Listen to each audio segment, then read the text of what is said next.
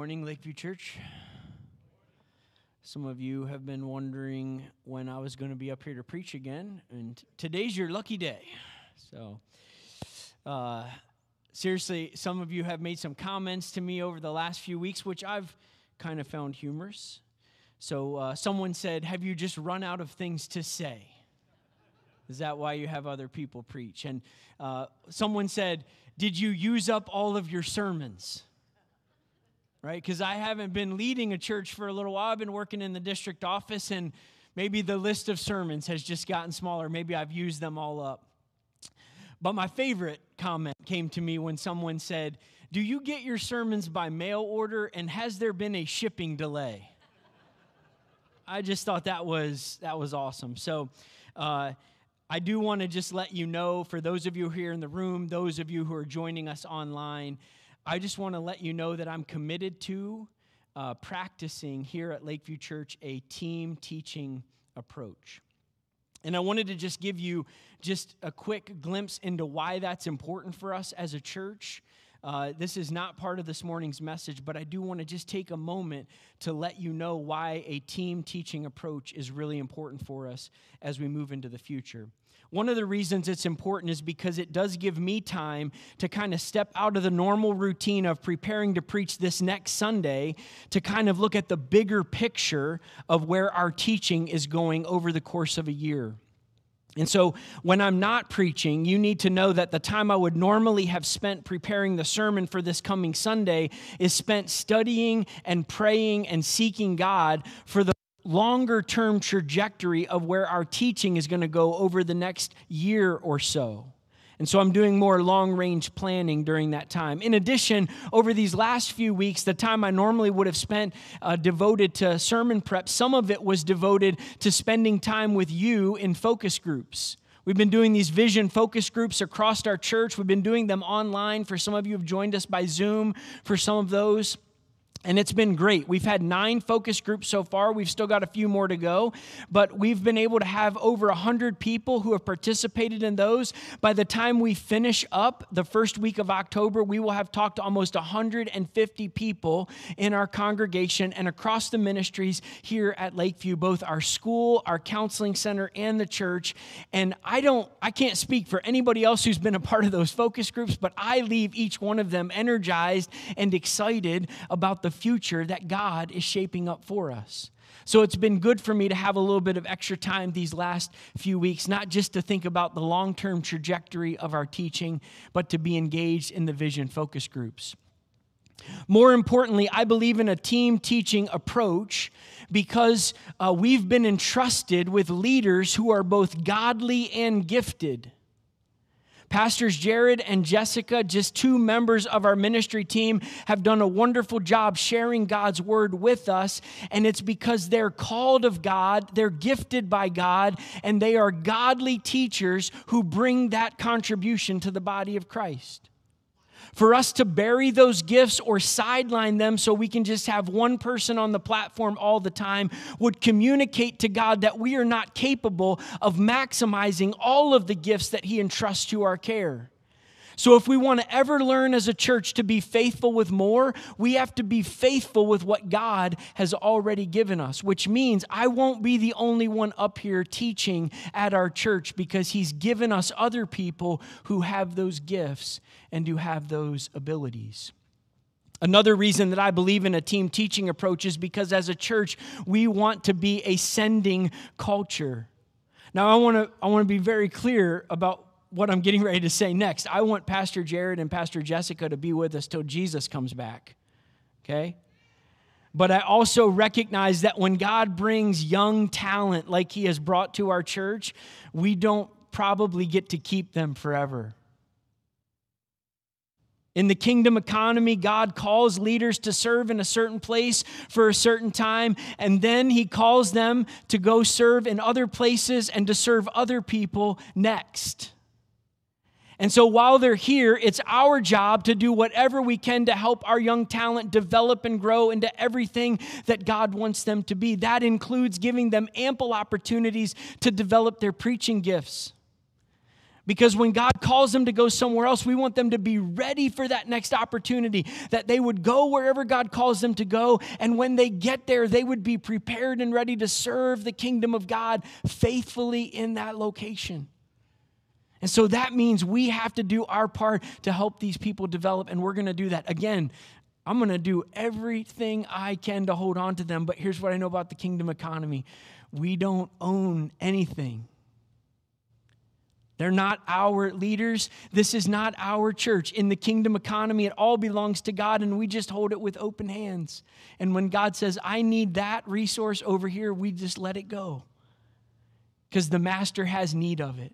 And so while they're here, we're going to develop them, they're going to invest in us, and when they go, we're going to get to extend our influence into other parts of the world with people that we might never meet.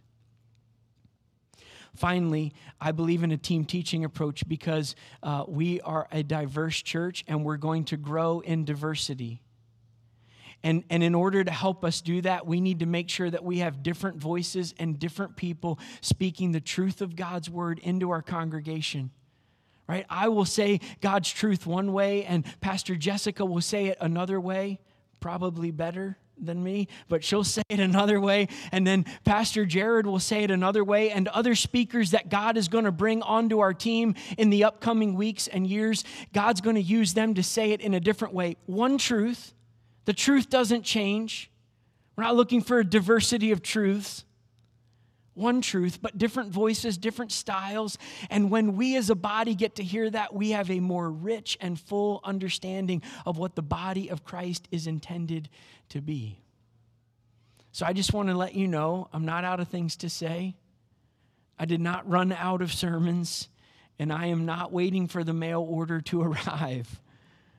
I just believe that a team teaching approach helps our church move into the future that God has for us. Fair enough? Are we okay? This is yes. And if not, just smile and pretend, okay? It'll be helpful. Well, we started a message series back at the beginning of the month, uh, and we're studying the book of Ephesians over the weeks of September and October. And we started this series at the beginning of the month by uh, kind of looking at the end of the letter. And we started, so not at the beginning, but we started at the end. You're not supposed to read a book that way, but we just decided let's just kind of begin with the end in mind. And so we went to Ephesians chapter 6, where Paul says, Put on the full armor of God so that you can withstand in the evil day, and having done everything else, you can stand.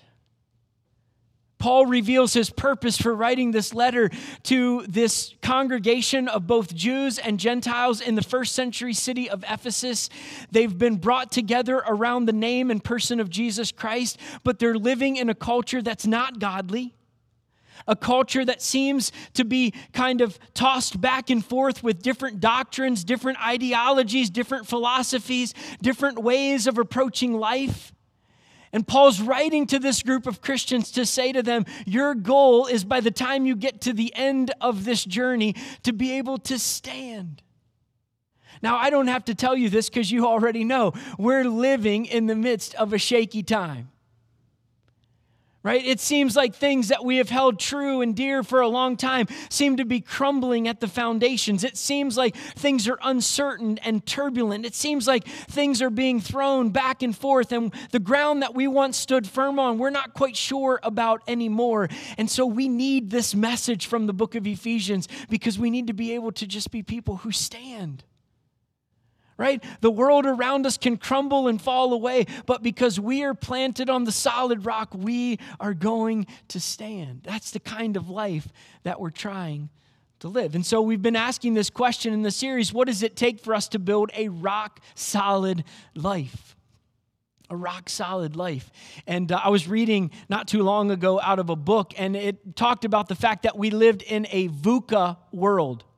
V U C A. Volatile, uncertain, complex, and ambiguous. That sounds like a good description of our day and age, doesn't it?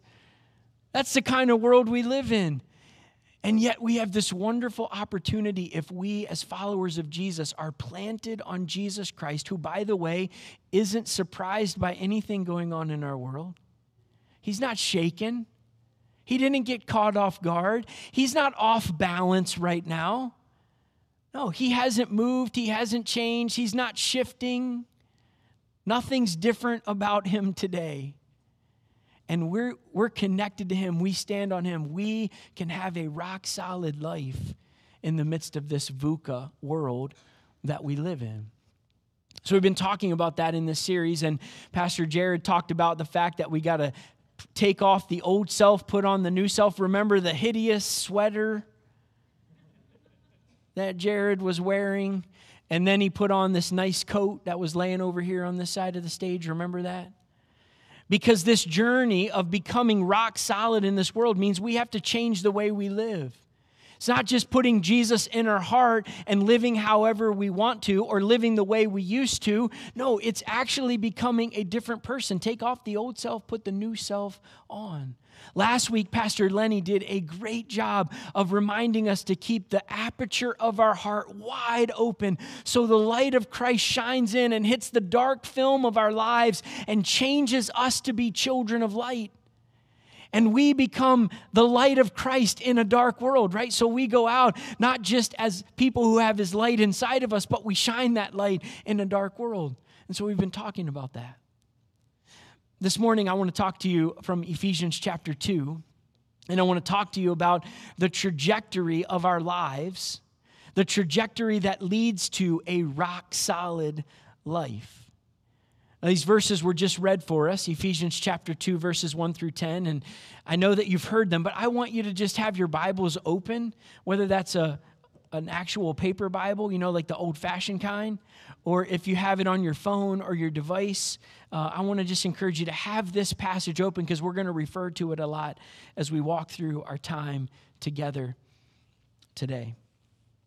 In Ephesians chapter 2, verses 1 through 10, Paul communicates this idea that there's a trajectory of faith that our lives need to move on. It's a trajectory that if we're if we're committed to it, if we'll follow it, if we'll walk this trajectory out, we'll see our lives move towards becoming more rock solid in this world in which we live. And so it's really critical for us, I think, to understand this trajectory. And when we read Ephesians 2, kind of the big idea right? I don't like saying if you don't remember anything else I said, because then you might just tune out the rest that I'm going to say.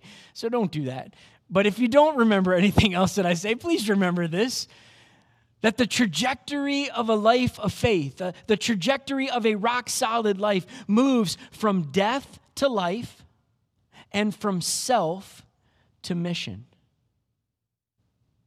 I want to say it one more time. A rock solid life moves along a trajectory from death to life and from self to mission.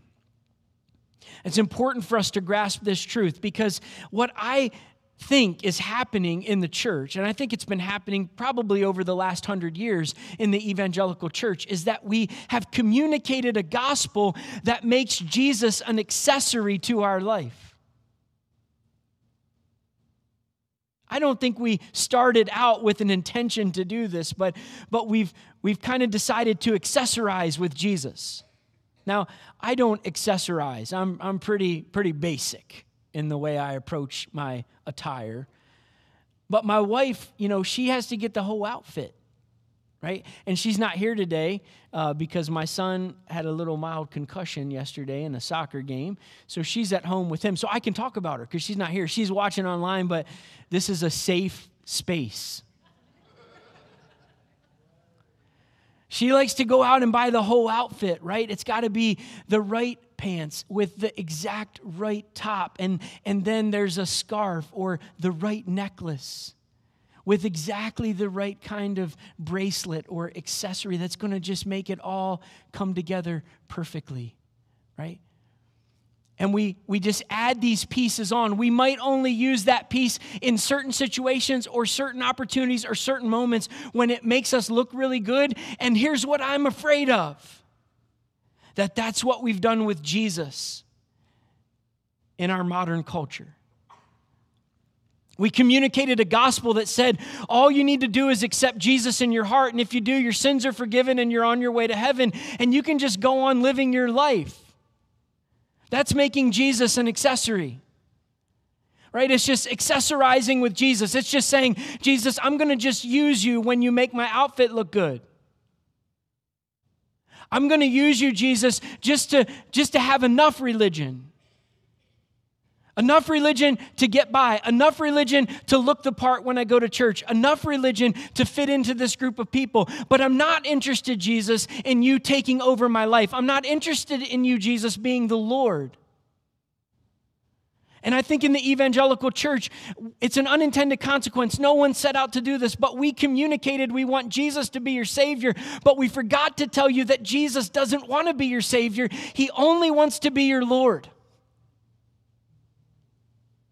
Jesus is not interested in being an accessory to your life, He actually wants to control it all. Every part of it. And so here's what we have in the evangelical church we have immature Christians. People who never grew up into the faith. They never grew up into full maturity. And why didn't they grow up? Because they didn't know they were supposed to. Nobody communicated that message to them. They thought they had Jesus in their heart. They thought they had enough of Jesus to get into heaven. But the reality is, Jesus wants to take over your life so that heaven can become a reality here where we live as more and more people are under the influence of the kingdom of God. See, we need to understand this trajectory of moving from death to life and from self to mission because we need to grow up in our faith. A rock solid life is not a life that just has Jesus in your heart. It's a life that has Jesus as Lord over all, shaping every part of who you are and working through your life to bring change and transformation to this world. So, again, the big idea for today is this the trajectory of faith moves us from death to life and from self to mission. Now, over these last few weeks, I've been kind of digging into Ephesians chapter 2, and there are Maybe just four things that I want to share with us uh, in the remainder of our time this morning. So, the first thing I want to share with you is that if you want to move on this trajectory from death to life and from self to mission, if you want to grow up in your faith, the first thing, and maybe the most important thing, is that you recognize the work of God. And the work of God is grace.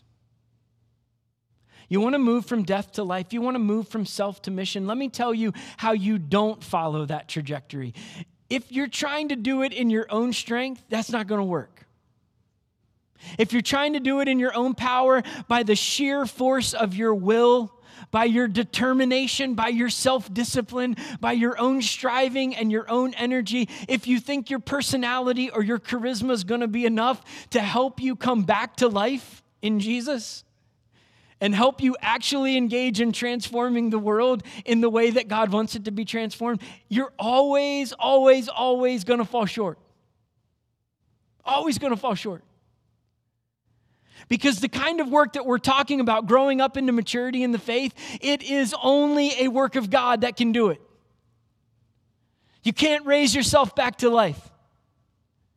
You can't actually engage yourself in transforming the world in your own strength and power. It's not enough. You need the work of God, you need the grace of God at work in your life. Look at the text, right? I told you to have your Bibles open. Just look at the text with me because it says it pretty clearly, right? Ephesians chapter 2, what does it say? It says, We all used to live once in the passage of our flesh, carrying out the desires of the body and the mind, and we were by nature children of wrath like the rest of mankind. But God, not but you.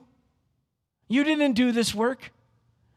But God, who being rich in mercy, because of his great love with which he loved us, made us alive together with Christ. Who did the work? God did the work. You didn't do the work. It's God's work. It's a work of grace. What does the passage say? For by grace you have been saved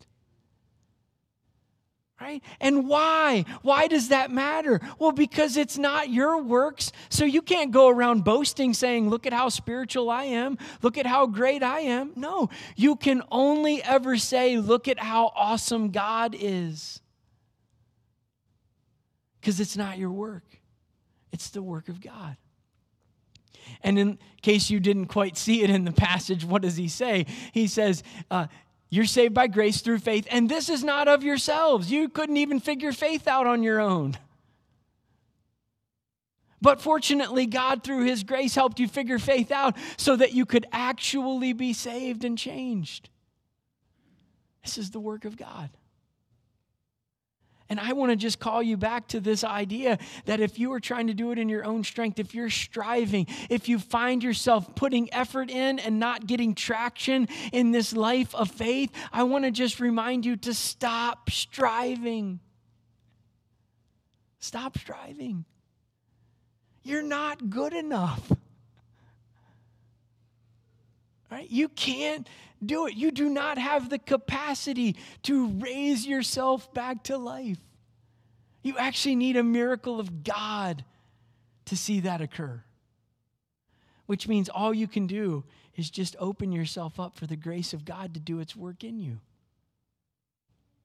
You want to live a rock solid life? Rest in the grace of God. Stop striving in your own strength. Stop trying to do it by your own effort and your own work. Just let God do his work in you. We need the work of God if we want to become rock solid. But we also need the people of God. The people of God. Christianity, by its very nature, is a communal faith. It is intended to be done together as a body of people. Which is why I find it quite humorous when people say things like, Well, I love Jesus, but I don't love the church. Or I love Jesus, but I don't go to church.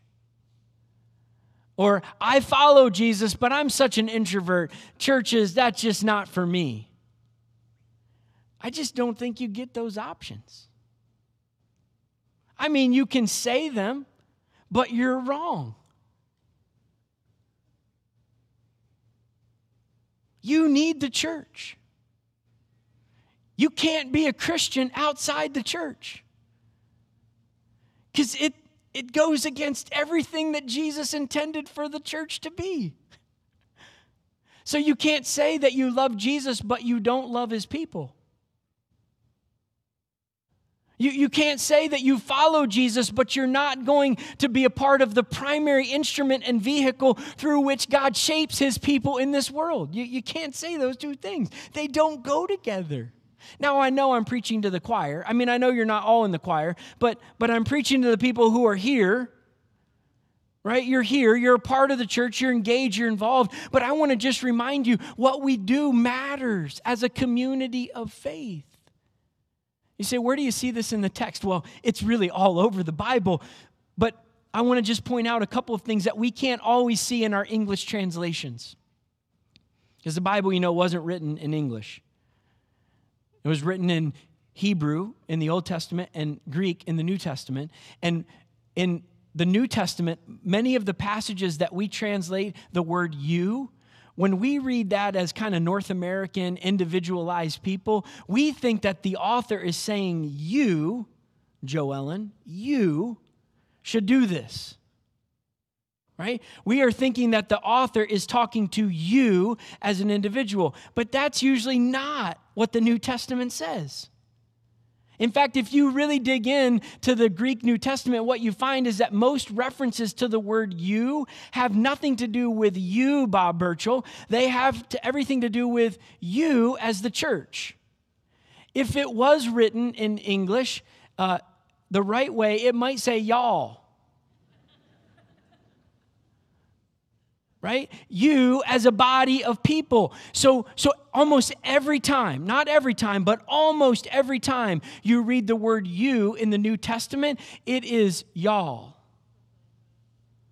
Right? So when it says you should work out your salvation with fear and trembling it's not you as an individual it's you as a body. You should do that. Now this is true all across the new testament but it's especially true in the book of ephesians Almost every single time Paul uses the word you in this letter to the church in Ephesus, he's talking to the body of people. This is significant because he's writing to a group of Christians who are both Jews and Gentiles. Now you got to understand what's going on in the first century Jews and Gentiles. This is like every group that shouldn't be together in the same room is in the same room together. It's going across political boundaries, racial boundaries, ethnic boundaries, socioeconomic boundaries. It's breaking every dividing wall of hostility, which, in fact, Paul's going to say a little bit later in chapter 2. And this body of people have come together despite their diversity. This is a message we need for today. Right? The church has to come together. We cannot be Democrat and Republican. The last time I checked, we belong to a kingdom that is not of this world. We don't elect our king, he's just king for all places and all times. Don't ever forget it. And no one we elect is more important than the king that we have devoted our lives to. I have watched politics divide the church on Facebook. And literally, for the love of God, would you watch what you post on Facebook? Literally, for the love of God. If you love God, please watch what you post on Facebook. Have something of substance to say that speaks to the condition of our world, that's not somehow rooted to some divisive thing that's going to tear people apart. And don't let any Facebook post that you would put out there prohibit someone from coming to faith in Jesus Christ because you're representing Jesus poorly. Please don't do that. The church has to be a place where we can come together across those earthly boundaries and that's all they are. Let's elevate our game to kingdom living.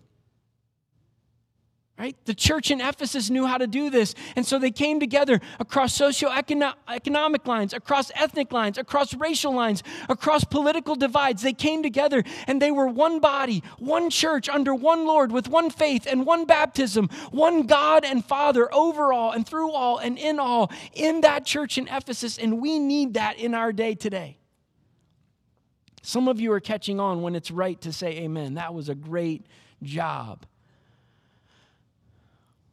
So when Paul writes to you, he's writing to a community of faith. And then in the middle of Ephesians chapter 2, when he says, You were dead in your sins and transgressions, he's not talking about you as an individual.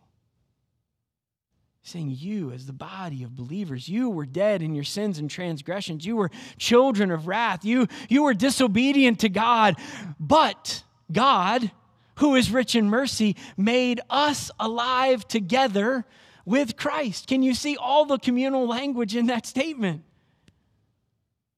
He's making us alive together with Christ. You need the church. You need the church. You cannot do this alone. You cannot move along the trajectory of faith in your own strength and power, and you cannot do it by yourself. You need the work of God and you need the people of God. Cyprian of Carthage in 251 AD said it this way You cannot have God as your father without having the church as your mother. You need both. You need God's work in your life, and you need the people of God coming alongside you to weep with you when you weep, to rejoice with you when you rejoice, to encourage you and to spur you on to love and good deeds, even more so as we see the day approaching. You need the church. Martin Luther, the great reformer of the 1500s, said very much the same thing when he says, The church is the mother who begets and bears every Christian through the word of God. You need the church. Which is why when we say you should be a part of a small group where you get to fellowship with other believers and you get to pray together and study the scriptures together and hold one another accountable and do life with each other, it's not just a, an invitation to join a program of the church, it's an invitation to move yourself deeper into the community of faith and become a part of what God is doing in our midst. So, shameless plug if you're not in a small group, make sure you just see me right after church and we'll help you find one. Because you need to be a part of the community. You need to be a part of the community. You cannot move along the trajectory without that. Now, I got to go fast because the kids' ministry people are going to hurt me if I don't. So. Two more things very quickly. I want you to see from Ephesians chapter 2 the way of God, which is life. When the grace of God is at work in us as the people of God, we come to life. Now, we've often in the evangelical church moved this to that moment immediately following our death. And I just want to be real clear that I believe at that moment we'll never be more alive than we are at that moment. Right? The process of dying is not, not the end of life, it, it is the beginning of life as it was intended to be. Okay? So I believe that. But I just want you to know that life doesn't begin after you die, it actually starts now. When you come to faith in Jesus, you used to be dead, but if you are in Jesus, you are now alive. And that means that there's a transformation that occurs. And I've already touched on this this morning, but I just want to say it again. Listen, we have to live our lives like Christ. Jesus is not an accessory. He's not just something we put in our heart and then we just live our lives as we want, or, or we just go about our lives and do whatever we like to do, whatever we find to be fun or fulfilling or pleasurable, and then we just have Jesus on the side when we need him. No, no, Jesus has to become Lord. And he has to reshape our thoughts, our ideas, our perceptions, our inclinations, our attitudes, our, the bent of our lives. Every part of who we are has to be reshaped by Jesus so that we live as if he were living in our place. And I don't need to tell you this, but our world needs to see Christians who live out the character of Christ. They need to see that. They need to see people who are people of conviction. With deep compassion for those who don't believe like we believe, we, but we are standing firm on our convictions. And we're living out our testimony in front of a watching world. We need a church like that. And that's the way of God. When we give ourselves to the grace of God among the people of God, we come back to life. And we need this. We need this. Last thing, we need to think about the purpose of God, which is mission. Ephesians chapter 2, verse 10 says, We are now God's workmanship, created in Christ Jesus, to do all of the good works which He prepared beforehand for us to do, so that we could walk in them. I just want to be real clear that what I said at the beginning is 100% true. You, you can't actually do enough works to save yourself. You can't bring yourself back to life. You can't change you, your, yourself or the world. You don't have enough capacity to do that. So works won't save you. But I just want to make it clear that you were saved for works. Right? You're not going to be saved by works. But Ephesians 2:10 makes it really really clear that you were created in Christ Jesus for good works. That's your job, that's your mission. You say what kind of good works? Well, anything that advances the mission of God in our world is a good work.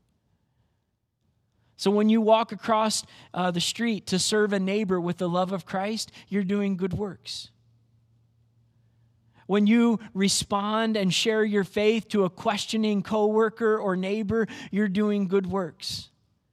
When you stand for justice in our culture by speaking for those who have no voice or those who have been pushed to the margins, you are doing good works when you volunteer to get involved in a ministry program of the church, whether that's something that serves inside of the church to help the church function, or whether it's an outreach ministry that helps the church reach more people for Jesus, that is a good work. Whenever you employ your time, talent, and treasure in work that advances the purposes of God of making this world different and better, making it the world that God intended for it to be, you are doing good works. And I want to invite you to do more good works. Not in order to be saved, but in order to fulfill the purposes of God. You say, well, how could we, you know, how could we do that? What are some ways we could get involved? I'm so very glad that you asked. I got one primary thing that I want to share with you today. This is something that's coming up that you can be involved in. We are relaunching our midweek Kid Street ministry. Now, some of you might be familiar with Kid Street, some of you might not. Kid Street is our midweek Wednesday night program, and it is an outreach program. We go out, we pick up kids, we bring them in. There's 30 or more kids that will become a part of that program this fall, and they're going to get to come into the church. They're going to get to hear the word of God. They're going to get to learn about who God is, and they're going to get an invitation to actually begin to live their lives in a way that honors God. This is an important ministry for our church to be engaged in. It's not the only ministry our church does, and there are other ways you can be involved. But we need 15 people. That's what Miss Kayla told me. We need 15 people. I'd like for her to come back from her vacation this weekend and have a list of like 20 or 25 so she's got like a bench right so if, if somebody gets injured in a game we can you know just call somebody off the bench right? So let's let's not just have just enough volunteers. Let's get more than enough so we can adequately staff this ministry. Now it's going to start on october 14th so we've got a few weeks here. But here's what you need to do if you want to be involved in this ministry is you need to text the word children to 765-222-5937 and that's going to put your name on a list and miss kayla is going to be in touch with you as soon as she gets back from her vacation that was delayed because of COVID. They were supposed to go on vacation way earlier this year, and it got pushed back. So, uh, so they're gone this weekend. But here's the deal: she should have a list of volunteers. And you say, "Well, what am I volunteering for?" Well, that's the suspense of it all, right?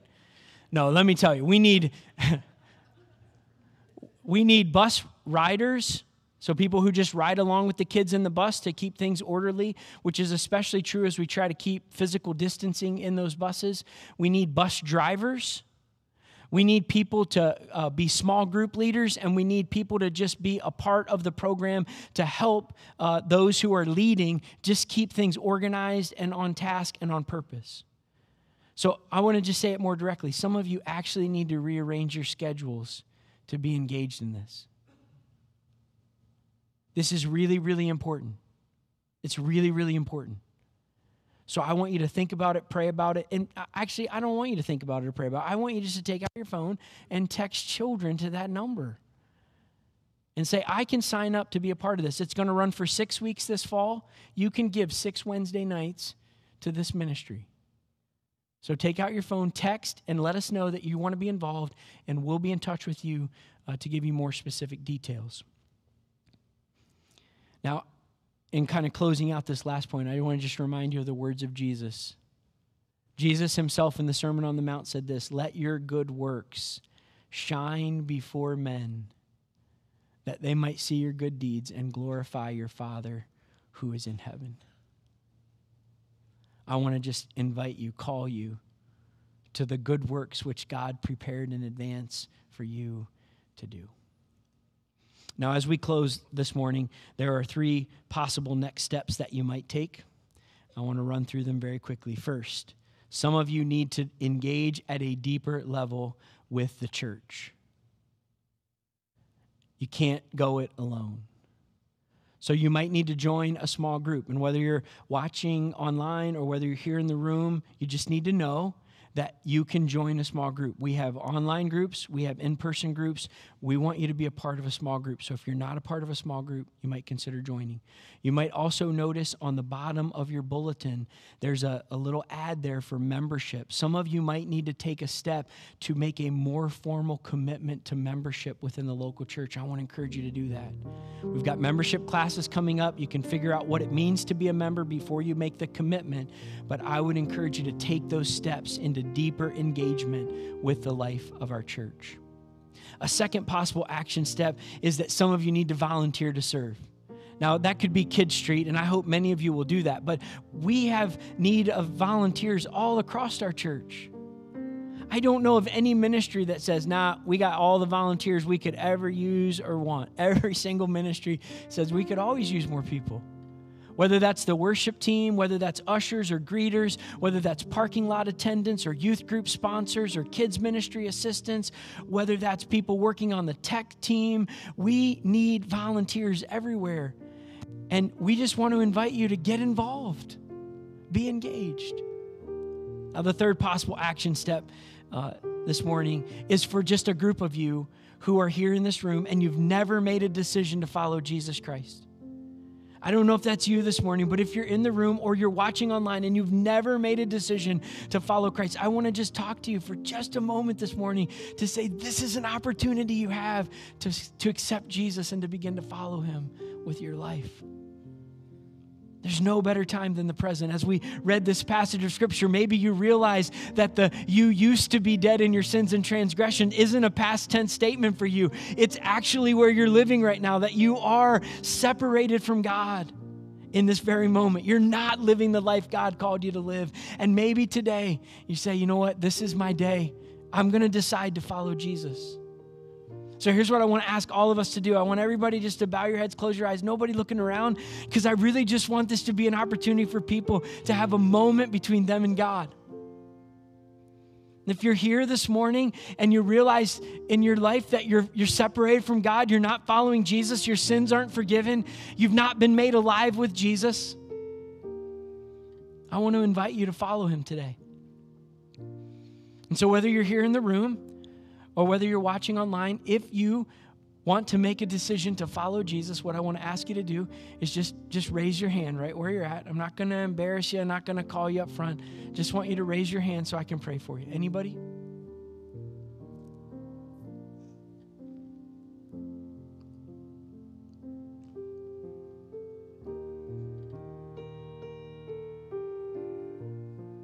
If you're watching online and you're making a commitment right now, you're raising your hand, I obviously can't see it. So, what I want to invite you to do is just reach out to me directly. You can send me an email, cwilliams at lakeviewwesleyan.org. Just let me know that you've made a commitment and I would love nothing more than to follow up with you this next week uh, and just have conversations about what this means for you and what your next steps might be. So I want to encourage you if you're making that commitment watching online, reach out to me so that I can follow up with you directly. Now I want to pray for all of us, and then Pastor Jessica is going to come uh, and lead us through the close of our service.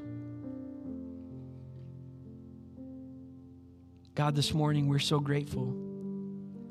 Grateful for your grace kindness that you've expressed to us through Jesus Christ. That we once were dead in our sins and our transgressions, but we've been made alive in Jesus today. Thank you, God. And thank you, God, not just for the work of grace, but thank you for your people who journey with us, who hold us accountable, who support us, who encourage us, who strengthen us. And God, thank you that you've called us to life, and thank you that you've called us to mission. Would you help us as a church continue to grow up into those things? That we would, as we walk with you, become more and more and more alive so that we reflect your life wherever we go. And God, help us grow up into your purposes to fulfill the good works that you've created us to do so that your mission can advance in this world. God, we are your people this morning, and we are grateful. And we are simply asking that you would continue to do your work in us, moving us from death to life, moving us from self to mission, so that we can be rock solid in this world in which we live. We pray these things in Jesus' name. Amen.